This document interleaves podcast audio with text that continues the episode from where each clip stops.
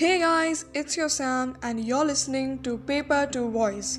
Well, uh, today I have a poem for all of you to listen, and well, it's written by me actually. And let's get started. We will live in the frosty shadows outside the big windows. The moon shines a bit more when I see you walking by the shore. The screen of my phone makes me feel I'm not alone. About 15,808 kilometers of distance. Still, beside me, I feel your existence. Last day, I turned 30.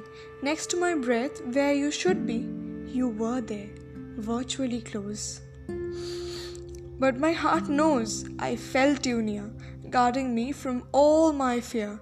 We stand afar just like a bleeding scar, but but the hope I share with millions who dare to think that all will be fine tells we will live together to see the sunshine.